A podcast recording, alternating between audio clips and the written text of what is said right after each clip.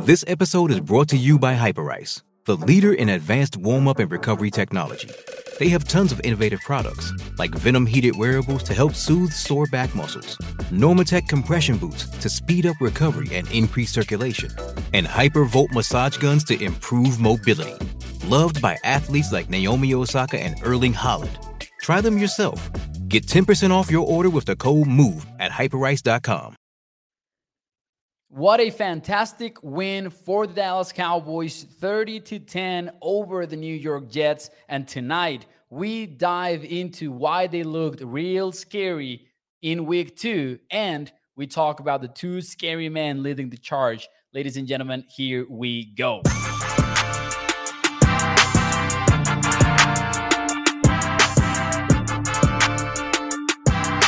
What is up, everyone, and welcome into A to Z Sports Dallas Primetime on a Sunday night, celebrating the win for the Dallas Cowboys. Welcome, everyone, into the show. I'm your host, Mauricio Rodriguez, streaming with you live every Sunday through Thursday night at 8 p.m. Central here on Dallas On Demand Sports Talk Network with a lot more content coming your way. Make sure that you check out a to Z sports.com slash Dallas and as always, remember to hit the like button as you join the stream.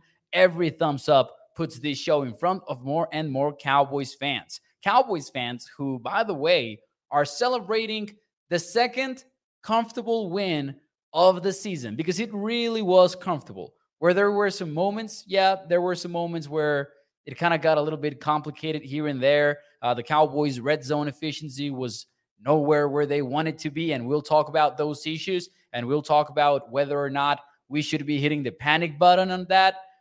Spoiler alert, not. But man, that was a 20 point win over the New York Jets. And in my opinion, they looked real scary while winning this game. And they looked real scary because of two main reasons. And I'm going to go with Micah Parsons and I'm going to go with CeeDee Lamb. Let me know in the chat who is your player of the game because I want to read it. And we'll dive into this game. We'll break it down. Welcome everyone into the show. We've got Darren over at Facebook. We've got Cowboy Chris on YouTube. We've got uh, Peter Rizzo, Bruce, Katharina, Toxic Tom, Tommy915, Bruce, a new, uh, few new faces here in well uh, as well in the chat. Excuse me. Toxic Thompson's not Michael Gallup. He was not the player of the week. I'll, I'll agree to that. Zack Martin for Renee. Micah Parsons for Rene Garcia. Darren goes with Micah. Joan, Jane, excuse me, goes with Micah. Let's see here. Peter Rizzo says Micah Parsons. Chalk says Parsons and Lamb and Coach McCarthy. Micah for sure says Cowboys Chris best player on the field. It's difficult to go with either or. I personally want to start with CeeDee Lamb. And I want to start with CeeDee because I really think that the matchup coming into this game that had us at least a little bit nervous was facing that Jets defense. And let's get that out of the way and say every conversation that we have about this game, we need to do it objectively with one idea in our head. The Jets defense is legit.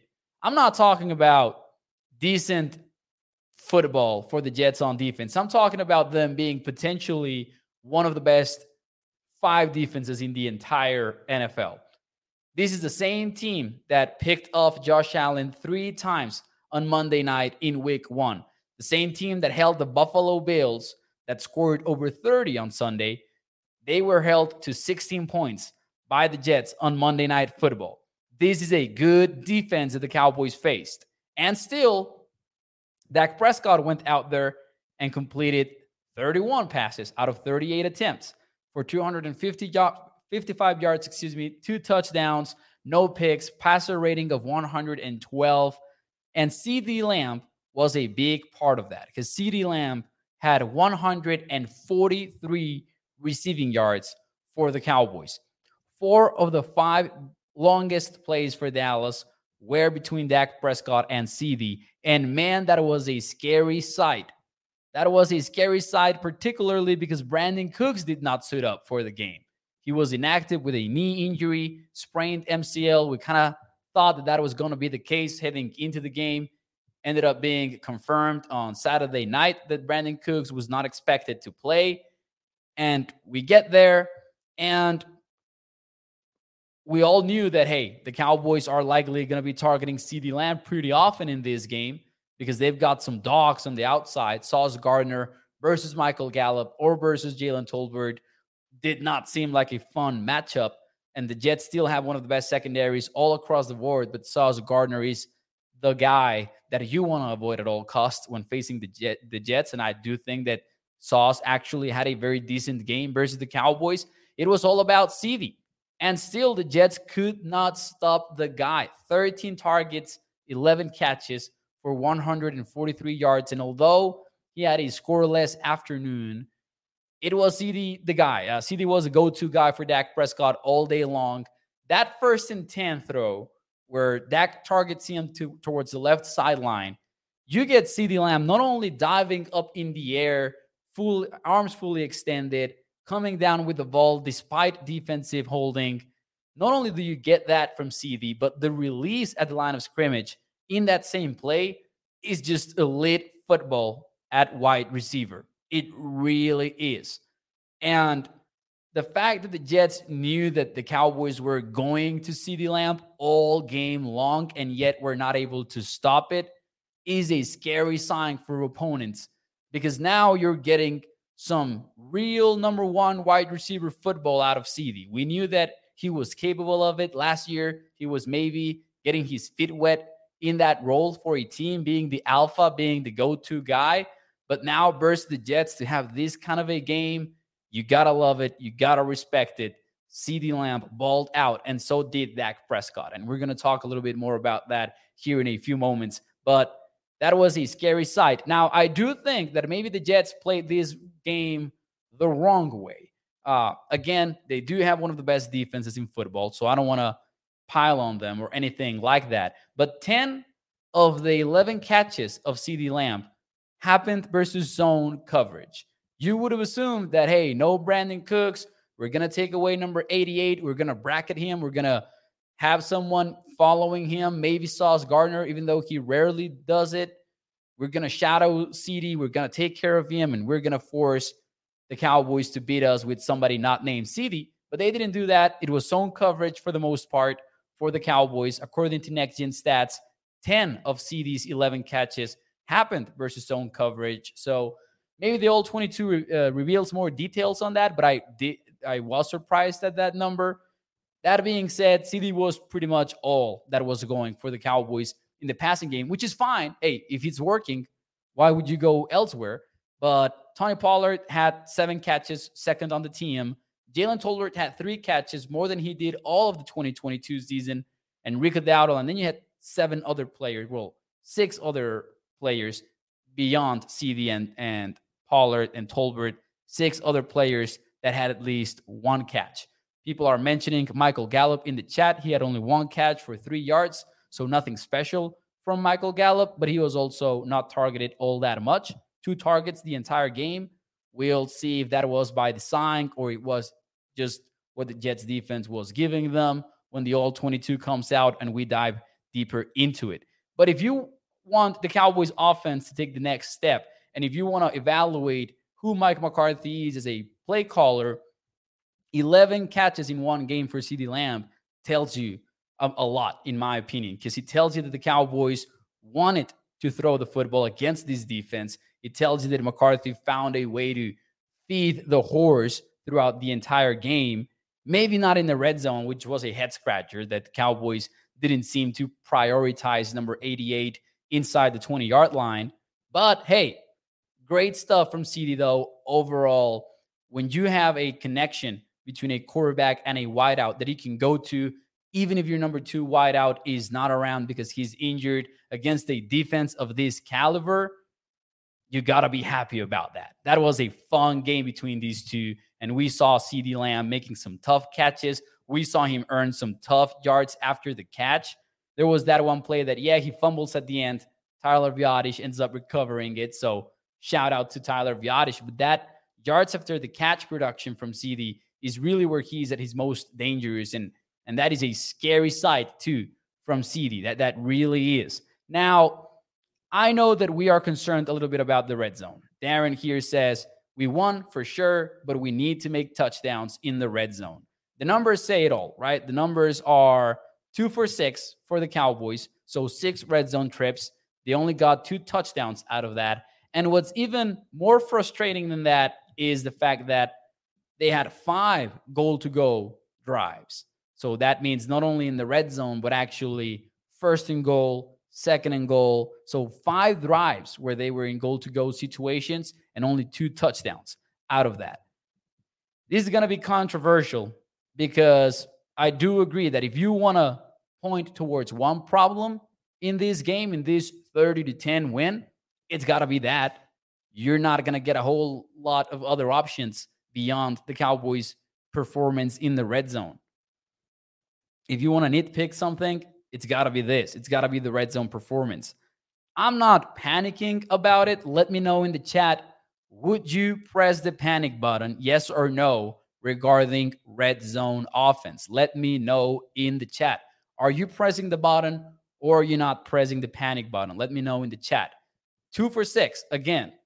Now, I do have some complaints about the way that things went in the red zone, but I got to start by saying that I'm not clicking that button. I'm not pressing that button because I got to give it to the Jets. I cannot sit here for a full week in front of this camera, in front of this microphone, and tell you, hey, this game might be a little bit tougher than we think because the Jets defense is really good. I cannot sit here and talk about Quinnen Williams and John Franklin Myers and Sauce Gardner and Jordan Whitehead and all of the very talented defensive players that the Jets have, only to hate on the Cowboys offense because they're not getting those red zone touchdowns every single time. I cannot do it. I, I really can't. I got to give some respect to the Jets. They were plugging the gaps, they were playing tight coverage in the back end. And when we see the all 22, that's going to become even more clear. But even from the TV broadcast, you could see that sometimes they were covering up everything, and Dak had nowhere to go. And sometimes the run plays had nowhere to go because the Jets' defensive line is legit. Their linebacker corps is legit. So, no, I'm not hitting the panic button just yet with the red zone offense for the Cowboys. First and foremost, overall, beyond the red zone, they're going to be one of the most efficient offenses of the day in week two.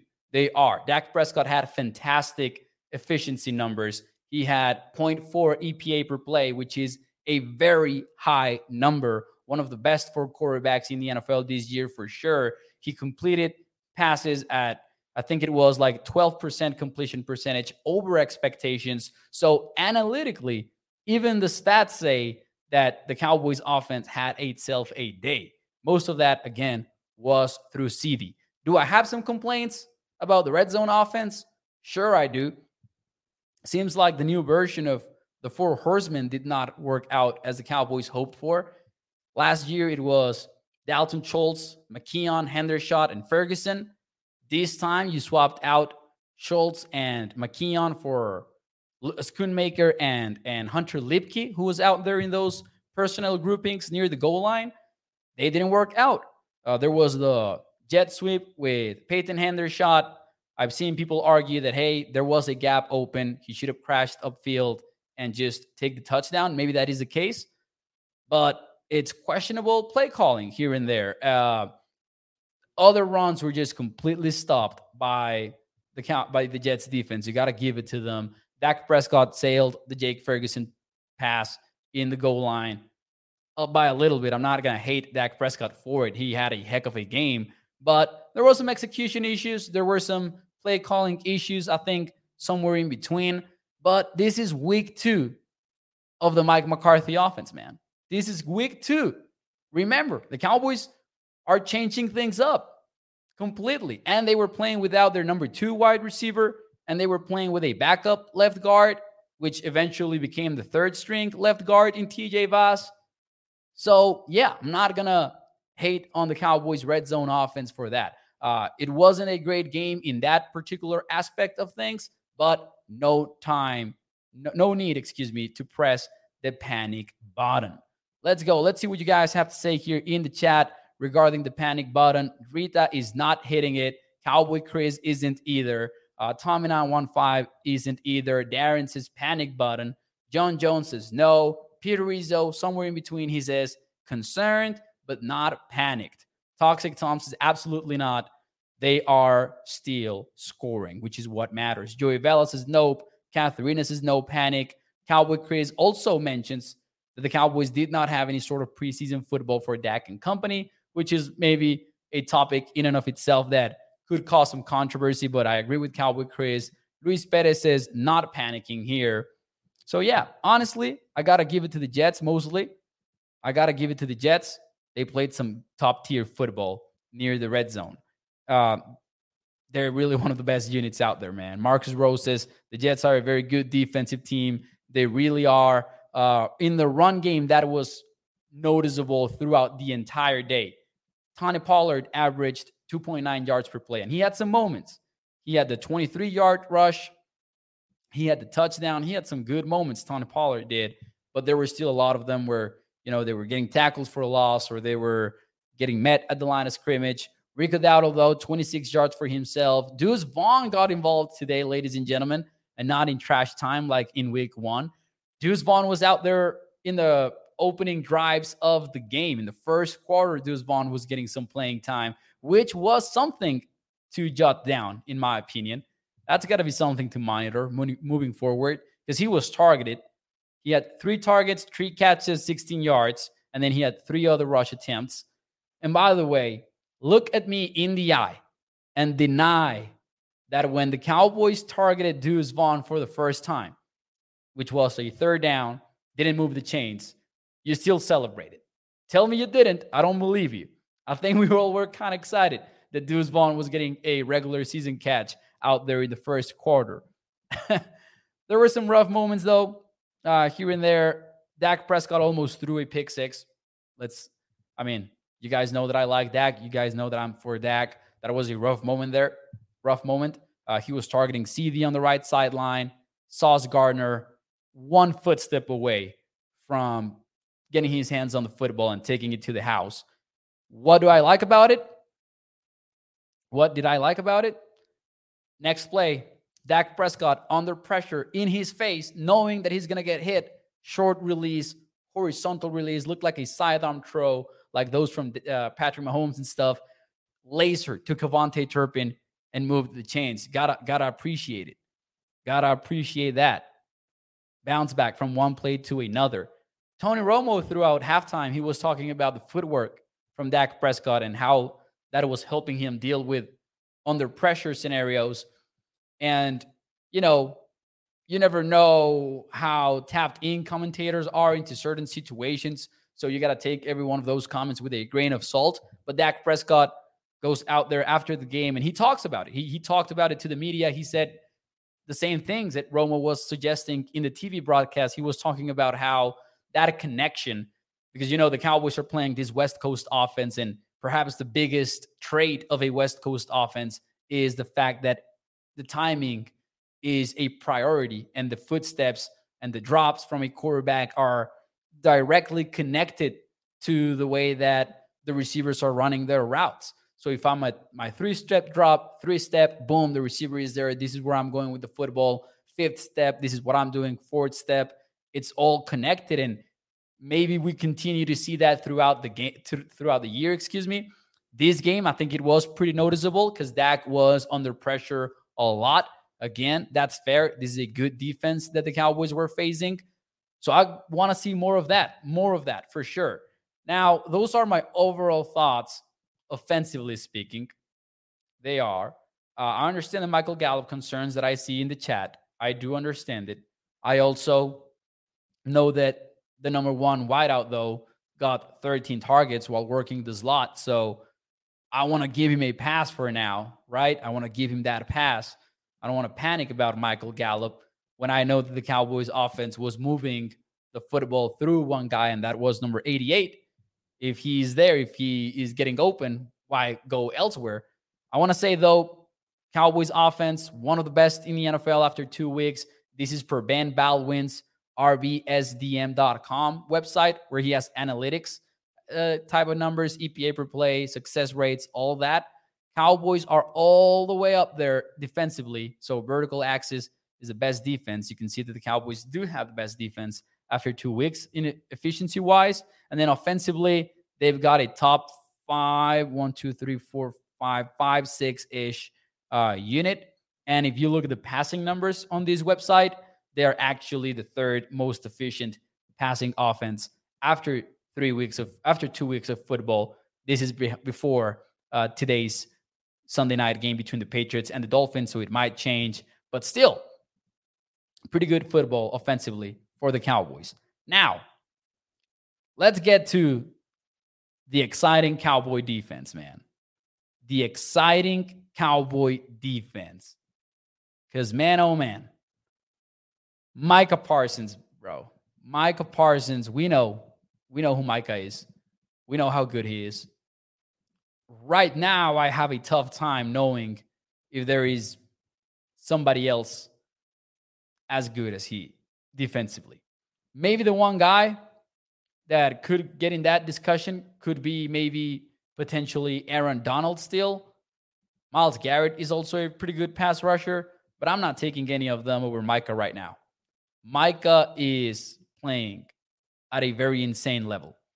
And forget about the defensive player of the year award because that's going to depend on sacks a whole lot. So maybe Micah doesn't get there sacks wise. I don't care. Micah is the best defensive player in football right now.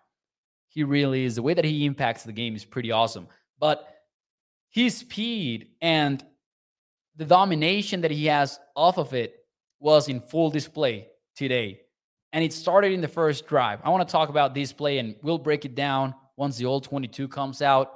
Uh, but this play was pretty cool. First drive of the game defensively for the Cowboys. The, Jets are facing third and five, and the Cowboys show pressure at the line of scrimmage. And Micah is on the edge. Micah is all the way on the edge, and he's got Chauncey Golston inside of him and Osa Odighizuwa next to Chauncey. So Micah is essentially facing the tackle to simplify things. Chauncey is facing the guard, and then Osa is facing the he's facing the, the center. Micah is gonna stunt inside but he's to take three full steps towards the right tackle. Three full steps he takes. And then Osa and Chauncey are both working the, the, the stunt here. And you can see this screenshot that I took. And Micah is going to shoot inside two full gaps. So Chauncey and, and, and are occupying the left guard and the center.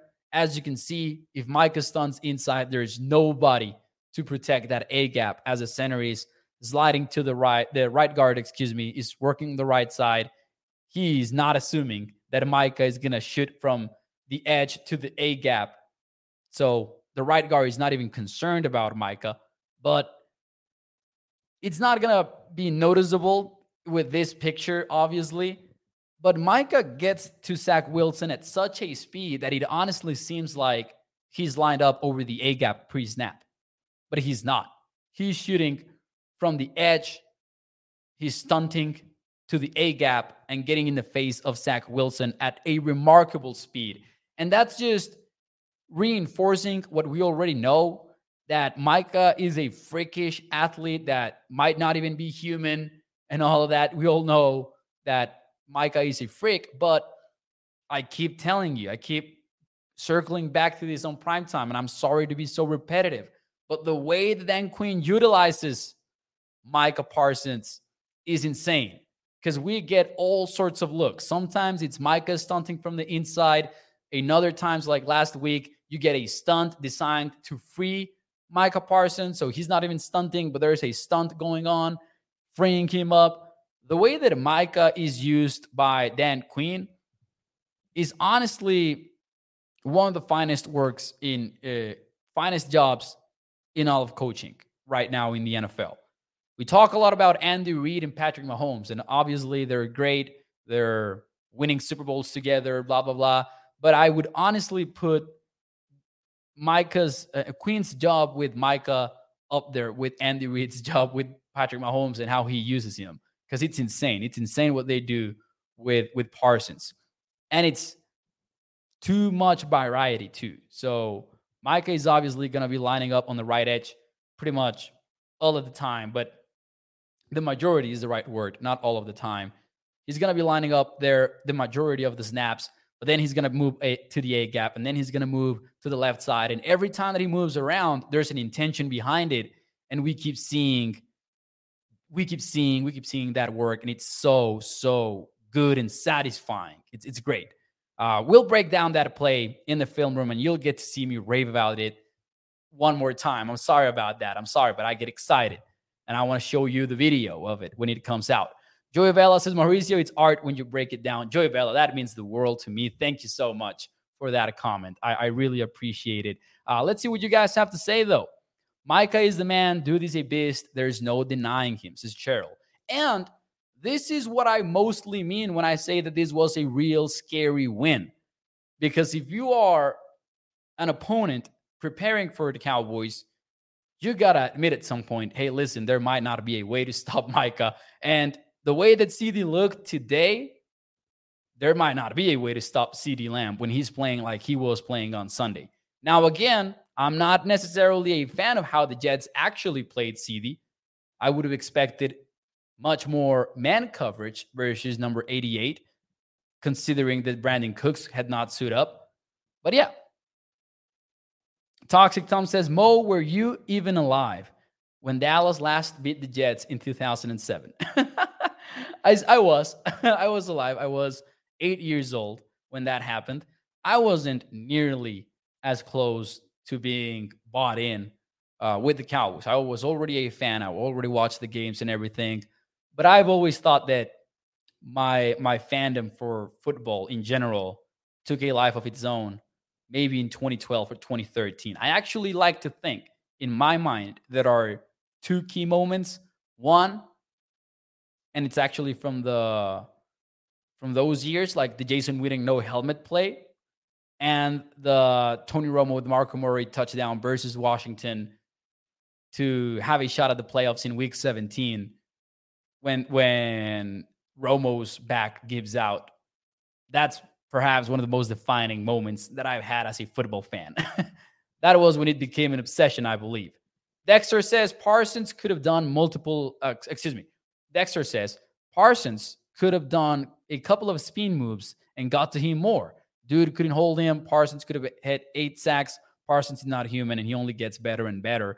Uh, I think that he objectively is getting better and better. And that's not because, oh, he's been in the NFL for three years now. This is his third year. So he's going to learn this and learn that. Yeah, I mean, that's the natural evolution of a player in the league. But Micah specifically is somebody that was winning with raw football, raw speed, raw power. He didn't have a pass rush toolkit to work with. And that's what we're seeing in 2023.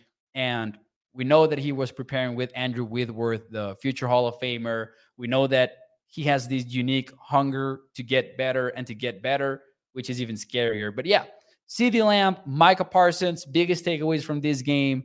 They make this team legitimately scary. And when we talk about the Cowboys potentially being in the Super Bowl, when we talk about the Cowboys potentially beating the Eagles for the NFC East, going to San Francisco in week five and getting that win potentially, it's because of these guys, I believe. It's because of CeeDee on offense, Mike on defense. And yeah, Dak Prescott, man. Uh, Dak had a great game, and people might not appreciate it because maybe they wanted more red zone touchdowns, which I understand. But again, this is a very legit defense, and Dak had, and Dak and the offense had honestly one of the most efficient days that you saw in week two in the entire NFL. All right. Ladies and gentlemen, some more notes. Let's talk about some more stuff that happened on Sunday. Yes, the Cowboys did not score as much in the red zone. They didn't convert it into touchdowns necessarily all of the time. Four drives, they settled for three. And then there was a couple other drives. Now, excuse me, there were out of those four drives that they didn't capitalize on, three were in goal to go situations. But guess who did step up? Guess who did step up? And Toxic Tom read my mind. He knew where I was going. I telegraphed the play. It's okay. We have a kicker. Sure looks like it. sure looks like it. Brandon Aubrey missed his first extra point as a Cowboy in week one, hasn't missed since. Five field goals today, five field goals. You had one extra point made too. 16 points. He scored over 50% of today's points, ladies and gentlemen. I'm not as concerned about Brandon Aubrey anymore.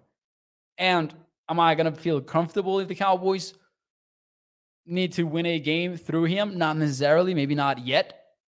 But I really didn't think that the Cowboys kicker was going to be this consistent. And five field goals in a single game, making all of them, is consistent football. You got to give it to him. Juan Daniel says, Aubrey, great notice. I agree. It really is. Joey Bella says, uh, I meant that about Dan Quinn using Micah and company's art, but your content is the reason why I'm here. Shout out to Joey Bella. Appreciate you, man, so much.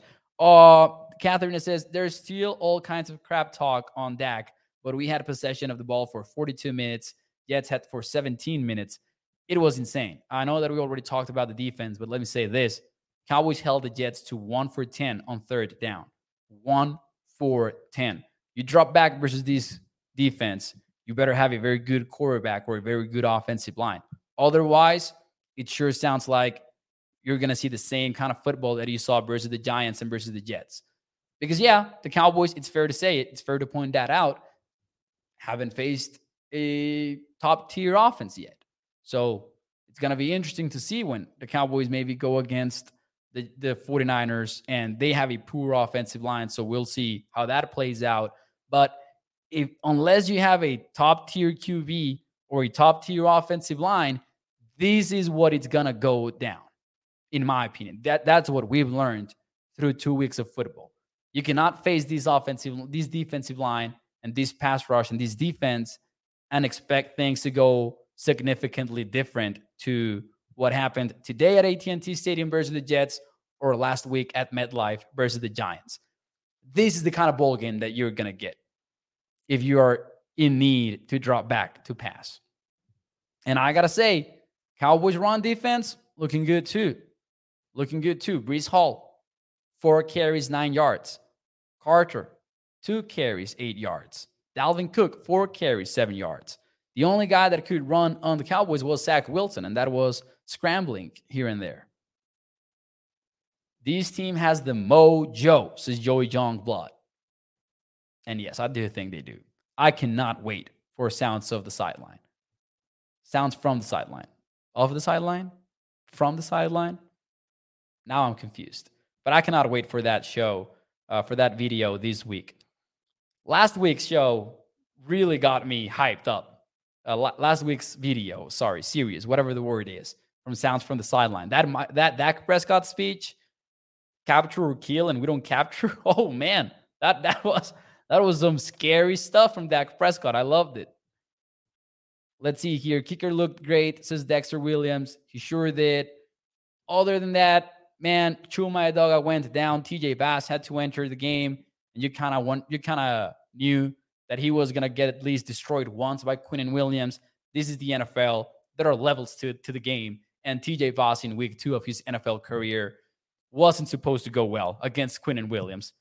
I talked about it on my halftime show in my Spanish page. And then first drive, Quinnen Williams destroys TJ Bass and gets the tackle for a loss. Gotta give it to him, man. And hopefully Edoga is fine moving forward. It seems like early reports are promising. Even if Tyler Smith comes back, you want Chuma to be the left guard backup, in my opinion right now. Maybe that changes in the future. Other notes Dak Prescott did take one sack that, in my opinion, is inexcusable. He's rolling out, working the play side, and he's looking to the backside to maybe find, I think it was Jalen Tolbert, but I got to make sure. So, asterisk on that, I might be wrong, but he looks to the backside and tries to see if his receiver is there. He isn't. And in my opinion, he just needs to get rid of the football. He doesn't need to take that sack. That wasn't on the offensive line, obviously. That was totally on Dak Prescott. Now, on one hand, that is the case. On the other hand, the Luke Schoonmaker touchdown was pretty similar, where he's rolling to the to the right side, which is the play side because he's got the reads there, and then works back to the backside. And Luke Schoonmaker is kind of like on this crossing route to the left side and finds him wide open, and that's a underrated throw from Dak Prescott, I think, because that those kind of plays are not easy to do. They're not easy to pull off, and Dak did. Gotta love it. Gotta respect it. Let's see here. oh man, the comments here. Some of these comments. Did you notice that Aubrey kicked it through the uprights multiple times on the kickoffs as Travis Powers? I actually did not. That is amazing to know. I did not catch that. Bloodslinger says, I hope that Martin is okay. Early reports, at least from Jane Slater from NFL Network, she suggested that yes, he is. Ankle injury was the words that she used. So at least we know that it wasn't like a re aggravation of the groin injury that put him in the injury report earlier this week. That should be seen as a positive. But hopefully, Zack is good, man, to go because he was going through it late in the game. You could see the pain. You could see that he was struggling with it, but it's Zack Martin. I don't think that anyone would dare ask him to get off the field unless he wanted to. Mark Andrews is a win is a win. And do not get me wrong. When I say that the Cowboys look real scary in win versus the Jets, I mean it in a positive win a way. This was not an ugly win at all. This was a good statement win, even if it was against the Aaron Rodgers less Jets because we got to see the Cowboys dominate defensively. We got to see the Cowboys really look efficient on offense against one of the best defenses in football. So it was more than just a win is a win. It was a good win for the Cowboys entering week three. They could go 3 and 0, 4 and 0. We talked about it one week before the season and it's coming to fruition. Sure, we didn't know that Aaron Rodgers was not going to be playing this game uh, back then, but still, it's looking good. And the Cowboys pass rush is dominating like we anticipated. Uh, a few more notes that are on my mind before we get out of here. Stephon Gilmore did lose that rep versus um, Garrett Wilson. Again, it's tough. We think that it's all about the Cowboys, but sometimes we forget that there's a team full of professionals playing on the other side. He got the best of Stephon Gilmore in that particular 68 yard play. And then Malik Hooker is coming from depth, misses the tackle, 68 yard touchdown for the Jets, gives the game a little bit closer for an ex- more extended period of time that we anticipated. But that was a play that was definitely important when it happened because it made it set, uh, it made it 10 to 7. So it was a three point game back then. Uh, six penalties for the Cowboys, 38 yards in total. They did take the ball away four times. Overall, gotta love what the Cowboys did on Sunday night, on Sunday afternoon, excuse me. And now they're 2 and 0. And we're used to the drama. We're used to feeling the stress late in games. We have yet to feel that this year. And I don't think that it will change in week three versus the Arizona Cardinals. Let me see if the spreads are out before we get out of here and before I read some more of your comments. Let me try to find the spread for next week because it's sitting at minus 12 and a half. That's a college football spread. Cowboys are on the road and they they are favored by 12 and a half. You know which other team is favored by 12 and a half? The Kansas City Chiefs who are playing at home versus the Chicago Bears. Don't let anybody tell you, man, that this Cowboys team is not a Super Bowl contender because the betting markets are treating them like such. they really are, man. They really are. This team, bro, this team is not the 2021 Cowboys. It's not the 2022 Cowboys. Yep. This is this is a special one. This is a special one. Bruce says uh tight ends can get moving against Arizona, then I would like Kyle Pitts. And I know that Dez Bryant was pounding the table for this one to happen. I don't know that the Falcons go down in their asking price for Kyle Pitts enough for the Cowboys to be interested. I that's just my take. Uh, that being said, though, if you ask me, would I like Kyle Pitts on a Cowboys uniform? Heck yeah, I would. I just don't know if they move on from him that easily. Uh, shout out to Stevie Mack, who I saw somewhere in there. I wonder if Sean Payton wants to leave Denver already. He asked in the chat. Man, that's a rough start for the Broncos. And it's even tougher that they made the, the Hail Mary and then failed to score on the two point conversion. Ladies and gentlemen, thank you. Thank you so much for tuning into the show tonight. That will be it for me on this Sunday night, but we will see each other again on Monday, 8 p.m. Central. Gonna go back, gonna watch the replay. I don't think that I'm gonna have the coaches film for tomorrow's show, but if we do, then we're gonna break down some plays and we're gonna have some fun this week. For those of you who are new to the show, we are live every Sunday through Thursday night, 8 p.m. Central. As you know, you also get Skywalker every single morning throughout the week. So subscribe to A to Z Sports Dallas and follow us along for this 2023 season where we are hoping that the Cowboys can take that next step. Also, check out the website at a to sports.com slash Dallas. I published my recap in there. I will do that every single week throughout the season. And of course, you can get all of your Cowboys content in there. See you tomorrow night. Muchísimas gracias. Los Cowboys van 2-0. Adiós.